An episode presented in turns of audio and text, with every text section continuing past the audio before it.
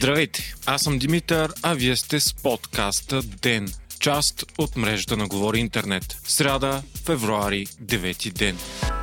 Днес прокуратурата разпитва 2 часа премиера Кирил Петков. Той е дал на прокурорите списък с 19 известни личности, които според него стоят в основата на корупцията в България. След разпита Петков заяви, че е време прокуратурата да започне да върши работата си и определи призоваването си като излишен пиар. Петков е дал списък на двама прокурори от Върховната касационна прокуратура. Той ме казал също, че нито българското общество, нито българското правителство са доволни от резултатите, които прокуратурата е постигнала до момента. По-късно за същото бе разпитана и говорителката на кабинета Лена Бориславова. Президентът Трумен Радев пък коментира, че разпита на двамата е форма на институционално изнудване.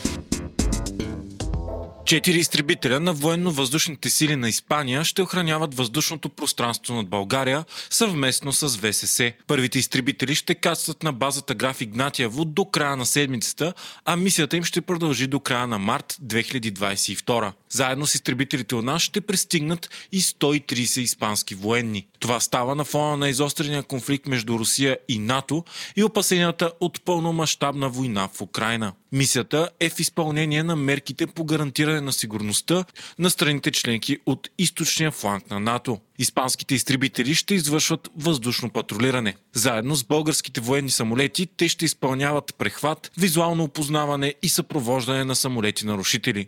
До сега такива мисии у нас е имало през 2014 и 2016 година съвместно с САЩ, както и през 2017 с Италия. Редовно се извършват и презгранични операции съвместно с Румъния обявиха номинациите за наградите Оскар, чиято церемония ще се състои на 27 март. Номинациите са доминирани от уестърна на Netflix Силата на кучето, който събра цели 12 номинации, включително за най-добър филм. Втори е блокбъстъра Дюн с цели 10 номинации. Там обаче силно впечатление прави отсъствието на режисьора Дани Вилньов в категорията за най-добра режисура. За най-добър актьор ще спорят големите имена на Бенедикт Къмбърбеч, Хавиер Бардем, Уил Смит, Андрю Гарфилд, и Дензел Вашингтон. Конкуренцията е голяма и при жените, където намирани за най-добра роля са Никол Кидман, Пенелопе Круз, Оливия Колман, Джесика Частейн и Кристен Стюарт.